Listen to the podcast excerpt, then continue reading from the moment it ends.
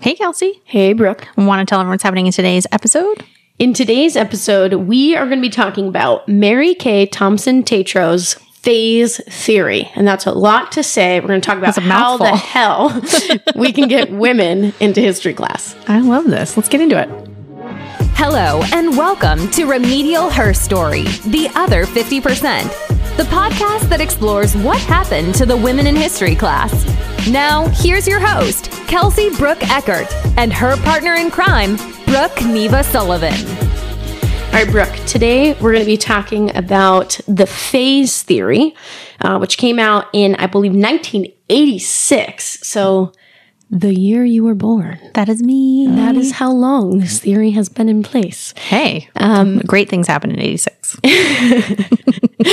And uh, Mary Kay Thompson Tetreault wrote this phase theory. It was an expansion of Gerda, Gerda Lerner's 1975 essay on basically the systematic ways that historians can start to get women's history into what they produce. And I think this is this theory is sort of the foundation to my book, which is coming out. And uh, I feel like this is like you took it and then made the Eckert test like oh. 2.0. yeah, I mean, the Eckert test is a version of the. It actually fits really nicely into one of her phases, and which is where I think we should be at now. But I think a lot of teachers, and I'm thinking about you know some of our listeners who are who work in museums, um, people who you know work you know for a company, and maybe they do some like promotion of women's history stuff this i think really anybody who's touches the history world could use this theory if Yeah. you if you write textbooks if you are an author you know that sort of thing any of this can can kind of apply to your work and then for everybody like yourself you know you work in hr i wouldn't put you in the category of any of the people that I'm weird. that i just mentioned but for people like you, this is a systematic way that you can start to undo your male, the male centrism of the history that you think you know. So, and I think people who are listening to us, I think they have pretty much just accepted that um, our history that we know is male centric. Before we get into that, I think we need a little business update pause. Yeah. So, I feel is like we need like a world news now business update. business from the desk of Brooke and Kelsie. Yes. yeah. So um, it is, you know, giving season right now. And we are just so excited to be. it like still feels like summer in my mind. So when you just said giving season, I'm like, oh, fall. yeah, I know. You're wearing a sweatshirt. I, I mean, you have a turtleneck on. I get it. We're here, but I'm sad about it. Anyways, but it is giving season. And I think that um, we've done a really incredible job of trying to get the resources that we make out for free. And what I think a lot of people don't realize is that behind the scenes, that means there's a lot of people supporting the work and so giving much. to it. And either through their time, through their energy, through their resources, and then of course financially.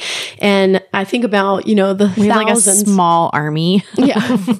These amazing worker bees. Yeah. That just come in. They're like, I got it. Here's this. Do that. Here's the. And then all the honey comes out. yeah it's amazing um, and and just like the breadth of the project you know we've got people from sea to shining sea working on gosh, this work and- global. It's still global. Like we've been global since year one. Yeah. We're in year three. yep And end of year three End of year Almost three. four.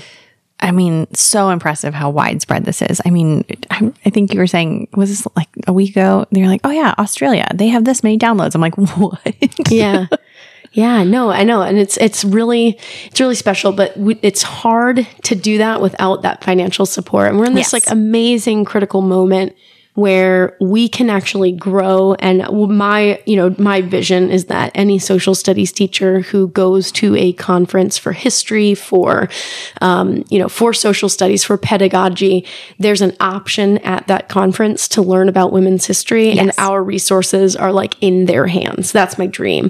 Um, and it's really special getting to those conferences. Like we went to ncss last year. It's you know astronomical to get there in terms of cost. And but it was so rewarding because within an hour we had handed out hundreds of lesson plans and you left empty. Like that does not I happen left to empty conference hour table one. I goers. didn't, I didn't realize like how much people wanted this stuff. And I, I brought, you know, what I thought like hundreds of lesson plans. And I was like, that's enough. And I was like, oh, no, no, no, no, no. Like thousands is where my brain needs to be at. So, and that was really neat. And, and since that conference and, and as we've been go, getting bigger and bigger and bigger, you know, we can see the number of people going to our website to download Yeah. resources and they're, Well, and the patrons increase. We've been getting more and more people. It's like there's a lot of ways that people can get involved without spending their time, but Yeah. they can offer their money or in kind donations with their time. And there's a lot of ways. And so the patrons, oh my gosh, we're so lucky for them. know. There's so many of you. I know. It's really, really special. So, the best way that you can give and support us is at remedialherstory.com slash giving. Um, you can make a monthly donation there. Um, you can also make an annual donation. So if you're like, I don't, I don't want to, you know, see this every month or deal with that, you can set it up to. You can sort of choose your choose your challenge. There. um, you can uh, do that. You can also um, through that that same resource, you can become a fundraiser for us, which is also really nice. So that's something new that the um the fundraising and you can many of you follow us on Instagram already, but um there's an option on there to do that and it's been incredible. So many people kicking up small fundraisers, especially you know in this season of giving that you're talking about. It's been really really kind of people to take their time to do that. And, you know, I field questions all the time like, can men be a part of this? Can men support this? We need men. That's how this gets off the ground. I'd love to talk about Christian Bordeaux, who is one of our patrons who has Oh, supported us since the very beginning. Thank you, Christian. He's amazing. Mark Breyer, also, he's a, my former high school teacher, um, but he supports us. Um, so there, are, you know, and those are just two of many men who support us, and um, I'm just really grateful to them. Um, and you can see a list of our monthly patrons down at the bottom in the footer of our website. Um, because so- they really are what makes the world go round for us. Like we can do a lot of great things, but financially that supports us so much further. We get so many more things and resources in the hands of teachers and that's the goal. Yeah, yeah. So if you can, remedialherstory.com slash giving, it'll mean the world to us. Thank you. And that is the end of business update. Business update. Back to your regularly scheduled programming. Yeah, so let's talk about this phase theory. Um, okay, so there are five phases. Are you ready to wrap your mind around this? All right, I'm going to try. Okay. Phase number one is male history. It's what we know. It is the history that most of us learned Okay. in school. So, anyone listening, you're already there. You're in it. Welcome, male. Welcome. male You history. already completed phase one. Yes. Let's make it competitive. Let's gamify it. Moving on, phase two. phase two. So a lot of people go, "Oh my gosh, like I didn't know uh, like about X woman," and then they go, "What other women did I never learn about?" You know. Oh my god, the face you just made. I hope that that's not the face I make when I'm like, hmm, I'm thinking. I'm thinking. Okay, I have to pause here and just add a moment of personal reflection and growth, which is that I've been in this for so long that when people come up to me and they're like, "Have you ever heard of Susan B. Anthony?" Ew. Just like cringe. This gives you the ick. They find out that like I'm, you know, passionate Like about women's history. Oh my god. Have you ever met? It's like it's like in my field when someone's like, they're like, oh, do you use LinkedIn? Get the fuck. no, what is it? Yeah. So No, I- I've been a recruiter for a decade. What's LinkedIn? what is LinkedIn? How Say does it- more. Yeah. so it's less Susan B. Anthony because I think most And people have heard just- of her. What's It's- your response though? It's like, oh, did you just find out about her? Let me show you the world that you've been one thing, missing. that's, one thing that's been really hard for me is I wear my emotions on my sleeve. Do you? So- I don't know that about you. Oh, really? So to have no reaction when someone's like, "Have you heard of Alice Paul?" I'm like, "Hmm." no. The other day, someone was like, "Oh my god, have you seen this movie about?" And it was like it was something so general. I was like, "Yeah, it's like the seventh movie they've made about her." Yeah. Moving on. moving on. Yeah. So I think so, it was Amelia Earhart. I was like, "Oh my god!" like it was the first time they. I'm like, "Oh, cool." yeah. But the point being is this is a really important step for people Yeah. to realize that and I, and I the reason Susan B. Anthony and Alice Paul and those two come up a lot. I don't know why. Well, they're they're kind of the first ones people put in history books when they're like, "You know what we should do? Introduce a woman." Yeah. And so what's hard about them is they are their inclusion as sort of like the token woman mm. is classic compensatory history. So uh, the I think all of this is to say compensatory history is really important for people because when you're think of it like being disillusioned, right? You're in this world where all things history are male and you're like, "Oh my god, there was this woman Susan B. Anthony who was arrested." Yeah, it's the break your brain moment. yeah like brain broken and so even though it's like it's i i kind of giggle when i get those i also know that that's like a really important step in the like oh, journey Oh, yeah. if you Find will some kindness. Yeah, That's great. Who else are you interested in learning about? yeah right no and i also think like exploring those women Yeah. with depth right like, go is- in, go in. learn about them because each There's a of lot. them i mean their their service to the cause of women is decades long so it's not just like the one thing Yeah. in her like two paragraph bio Very it's like read about those women they're they're incredible so phase two is compensatory history and think of it like you know a lot of like early history was like big man history right so like learn about alexander the great and you know genghis khan and right like those big Yeah. guys and so compensatory history is essentially doing the same thing like who are the greats It's- among yeah. women right and Okay. like what does that look like So, that's phase two. Yeah, yeah, and that's where you get in like the Queen Victorias and the Catherine the Greats right. and I'm feeling pretty good. Okay. Phase one, phase two. We got this. boom boom. All right. Phase three. So phase three is called bifocal or contribution history. So if These you're are like sideline people. No, so Not main This character, is character? starting to be so bifocal, meaning like you're seeing two things at the same time. So you you know walk into a museum and they have like a wall dedicated to women in this time period. Oh, right. and so those women are integrated into the narrative. So, like, for example, um, uh, I went to the Museum of um, the American Revolution in Philadelphia, and they had you know a whole thing dedicated to women. But like, it's just kind of weird to like segregate the women from the experiences of men because like, like Abigail Adams is writing letters to to John to a man, you know, like must connect dot. n- these two things should be together, right? Yeah. Like, she wasn't just writing to air. right.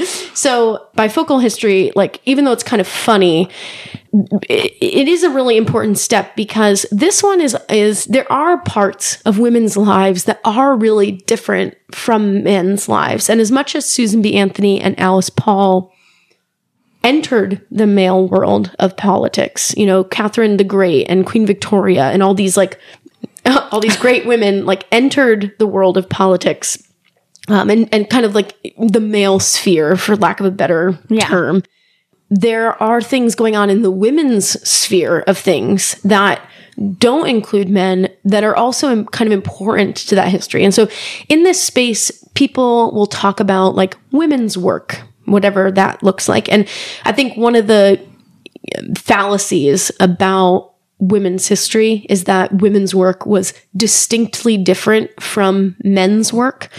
And I, I kind of giggle about it because, like, you know, I, I would hope that teachers actually like really look into that because what women's work looked like really varied from class to class. Like if you're an elite Yeah. woman in most time periods, like you're not working and you're doing more Well, you're doing social work. you're doing social working and networking and that sort of thing. That is work. it is work. It's a different type of work than labor. In the middle classes, there's this whole idea of like respectability.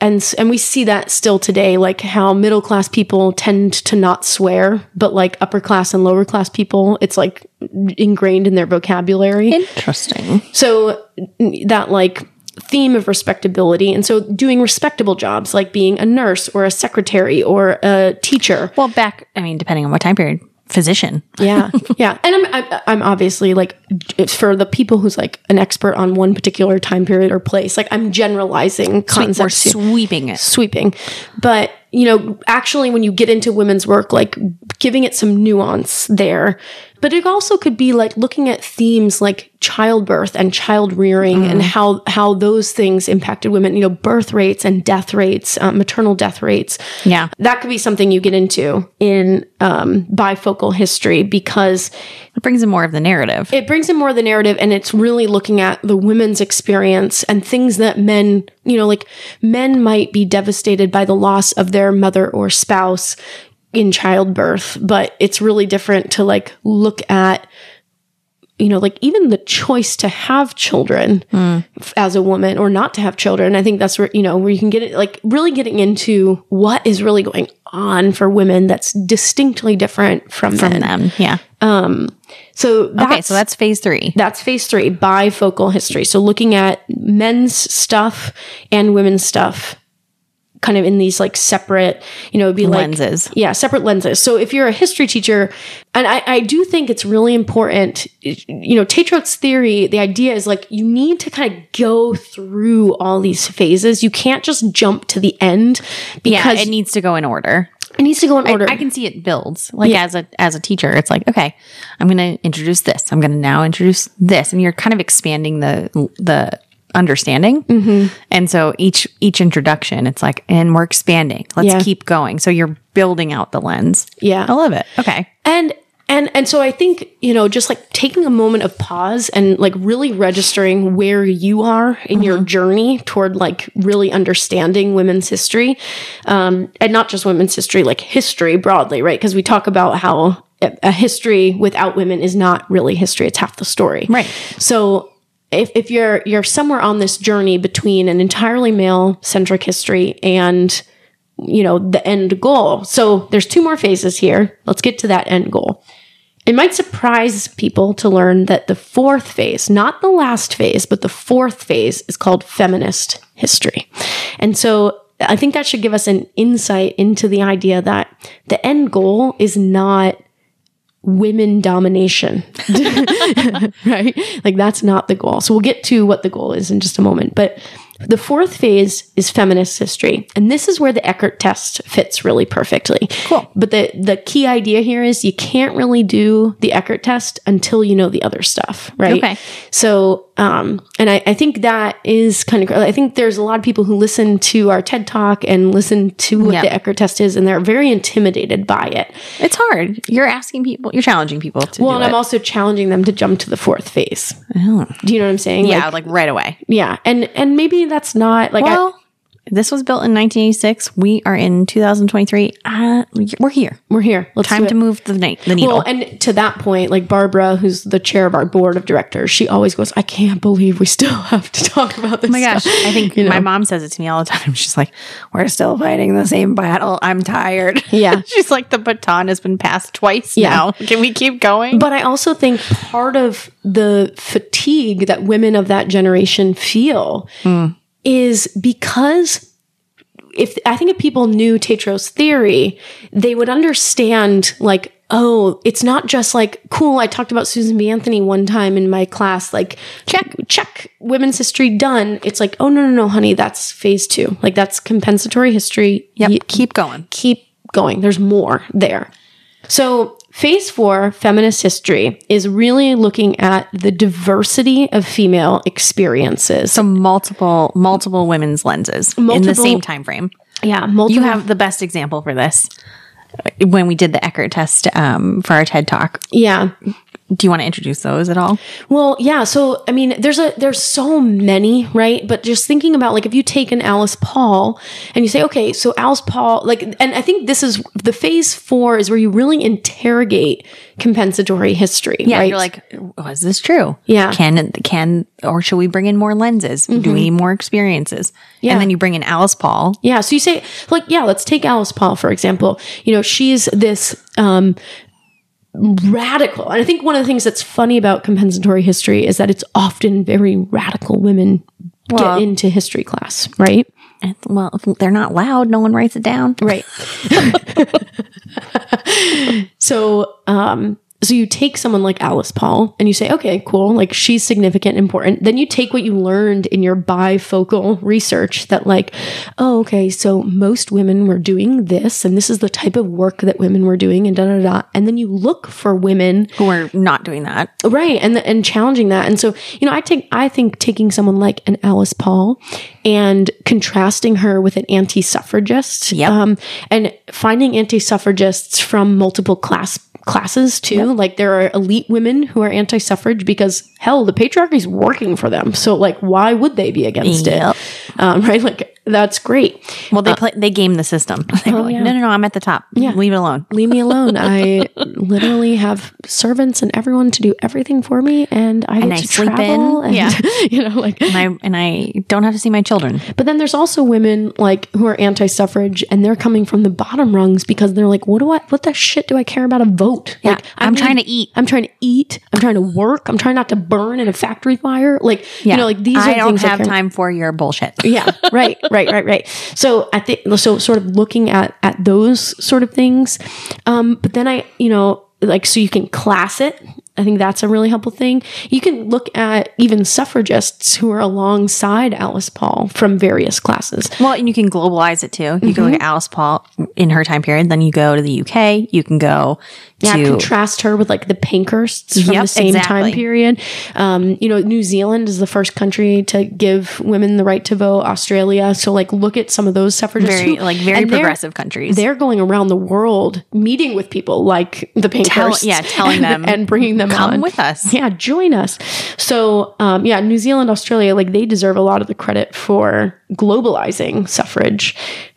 So, you know, looking looking at that, and then what about like race, right? And especially in the U.S. So bring in people like Mary Church Terrell, ma- bring in people like Ida Wells well, you Barnett. have tons of indigenous stories as well. Yep. You, you like during this time period of like we've been suffering for years and no one gives a shit. Why do we care about you now? right i mean indigenous people chinese people in america didn't even have the right to um, to be citizens right so like the vote is a is like even further like, down the "Go line away." for them yeah so there, i mean there's a cool girl from i want to say she's from san francisco and she california i know she's from california i think it's san francisco but she um, is a teenager chinese you know immigrant girl and her family are immigrants. She was born here and she's like i'm an american. Give me the right to vote. Yeah. you know so she's a, a really important suffragist she's a teenager. Like she sees it as a teenager. So bring in kids too right? Like that sort of narrative. Oh, I love I love when you can bring in peer perspective to Mm-hmm. a teenager. Like, oh, this is a 14 year old.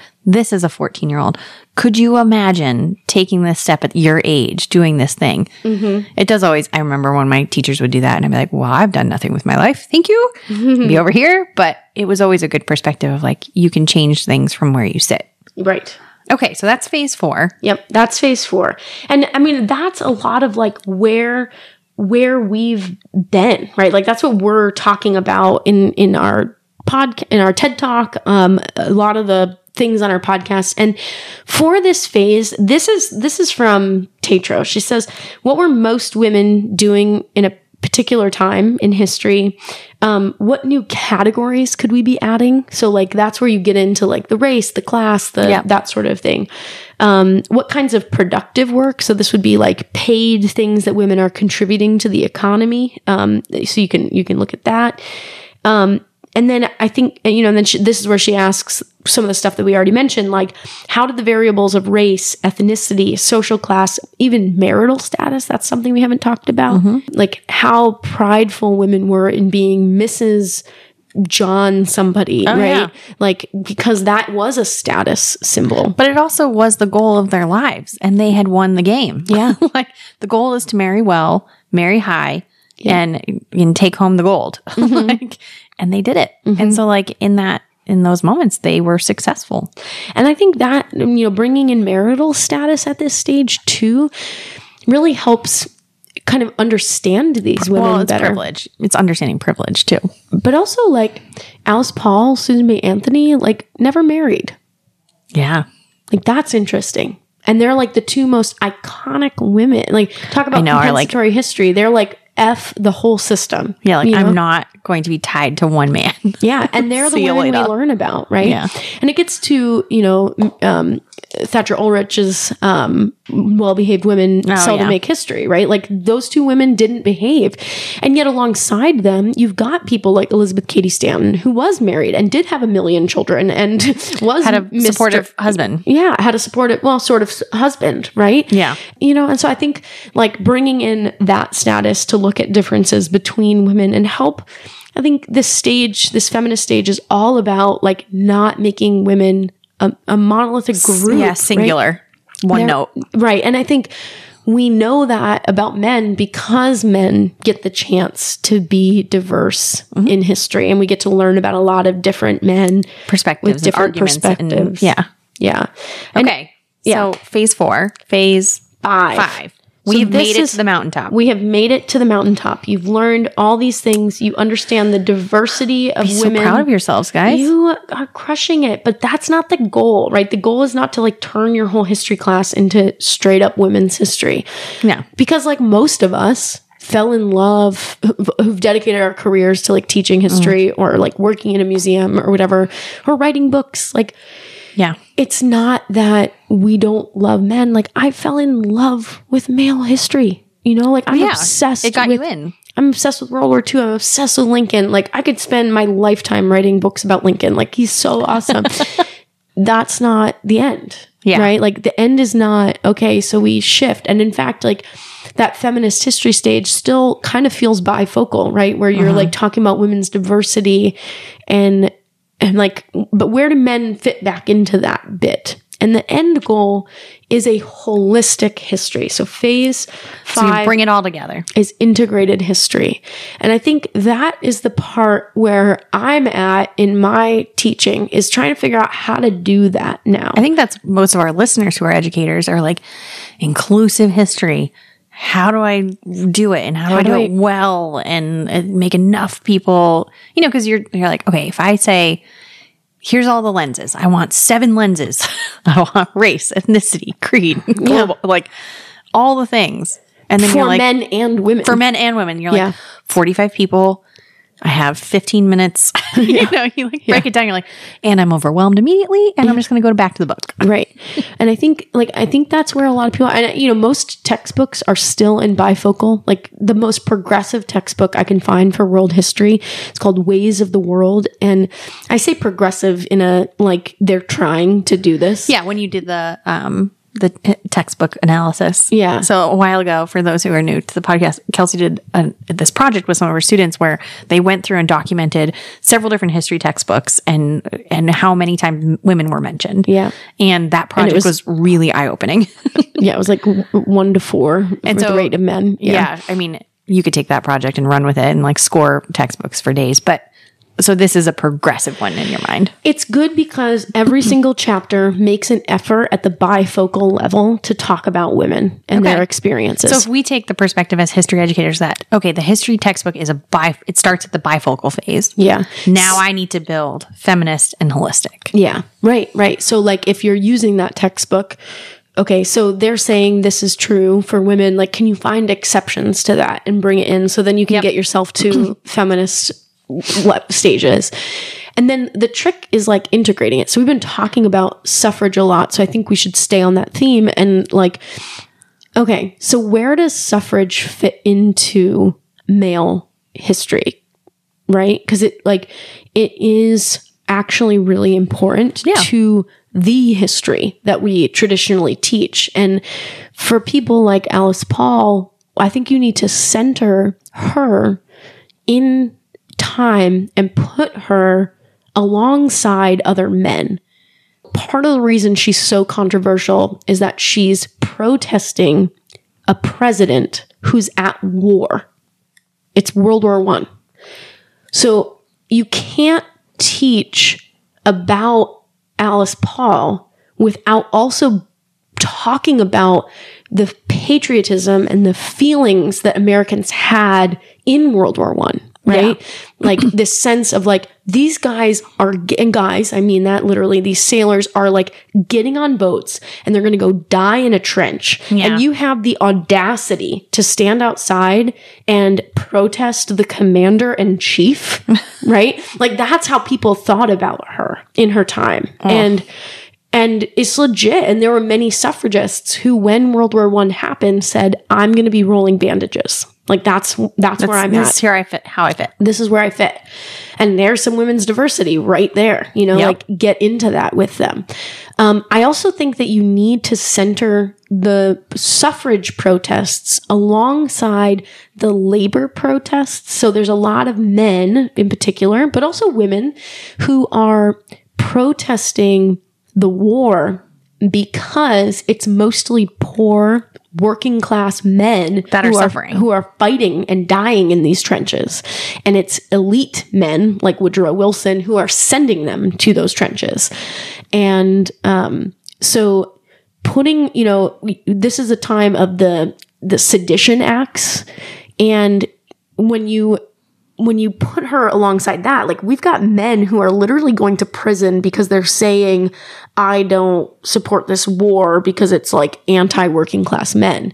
And the solution that Woodrow Wilson and his government come up with is put these people in jail. Like the, Yeah. it's like the antithesis of free speech. So then you look at how these guys, these labor activists, um, are going to jail under the Alien and Sedition Acts. And you now see Alice Paul going to jail, right, for protesting, and you know she's going to jail on like a trumped up like blocking traffic is the thing, right? And I think it she makes a lot more sense. The situations that she's in make a lot more sense, and even though the issues they're advocating for are are really different. It's all happening at the same time. And so you can't segregate her from the things that are going on with men. You have to put her in with men. Otherwise, it doesn't tell the whole narrative if you leave it out. So Yeah. that makes sense. And it doesn't really make sense. Like, why are people so? It's not just that they're anti suffrage, right? Right. It's that they're anti being against the commander in chief in wartime. yeah, right. which is dangerous. dangerous. Yeah. Very dangerous. So uh, this this last stage is holistic. It's Yep. all of us together, and you know we use the term herstory to describe what we're talking about with women's Yeah. history, and we contrast it with his story, right? Which is what we know. That's phase one, male centrism, right? And actually, you know, fem. If we take if we think of feminism as the the fourth stage as her story, the fifth stage is not her story. It's Yeah. our story Yeah, exactly. all of us, all of us together, and telling it inclusively. And that includes men. It includes how all these conflicts, you know, are conversations about actually like masculinity and femininity and what that looks Yeah, like. all the dynamics of a lived experience. Yeah. I think it's really, it would be a fun exercise in a classroom to give kids, each one of your students, one of these phases and be like, okay, we're going to talk about this topic. You go do this, you go do this, you go do, and then bring it all together. It's like this, this team presents the feminist view. This team does the bifocal. This team, like what a fun exercise of investigation and curiosity and deepening their understanding and then bringing it all together and teaching each other. Yeah. I, I could see that being really neat, or even using it as like a cr- criteria to examine sources. Well, I Um, think a lot of our lesson plans that are available have this already done because Yeah. we use the Eckert test. But I also think you could break any of your current lesson plans and help build those in as well. Yeah. Yeah.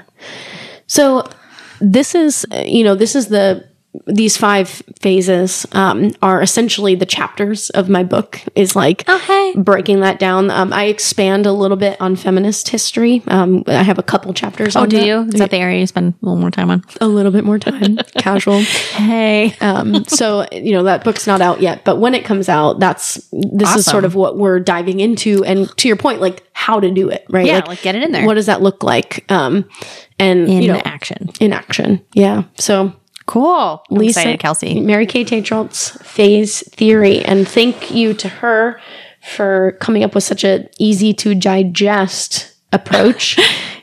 Not to say easy to gi- digest. easy to. it's edible. It's I took a big bite of that. It sounds good. Mm. All right. Well, thanks, Kelsie. thanks, Brooke. See you next time. See you next time. Thanks so much for listening to Remedial Herstory, the other 50%. Please subscribe, rate, and review wherever you listen to your podcasts to bring more voices to the conversation. We really appreciate that effort. Until next time.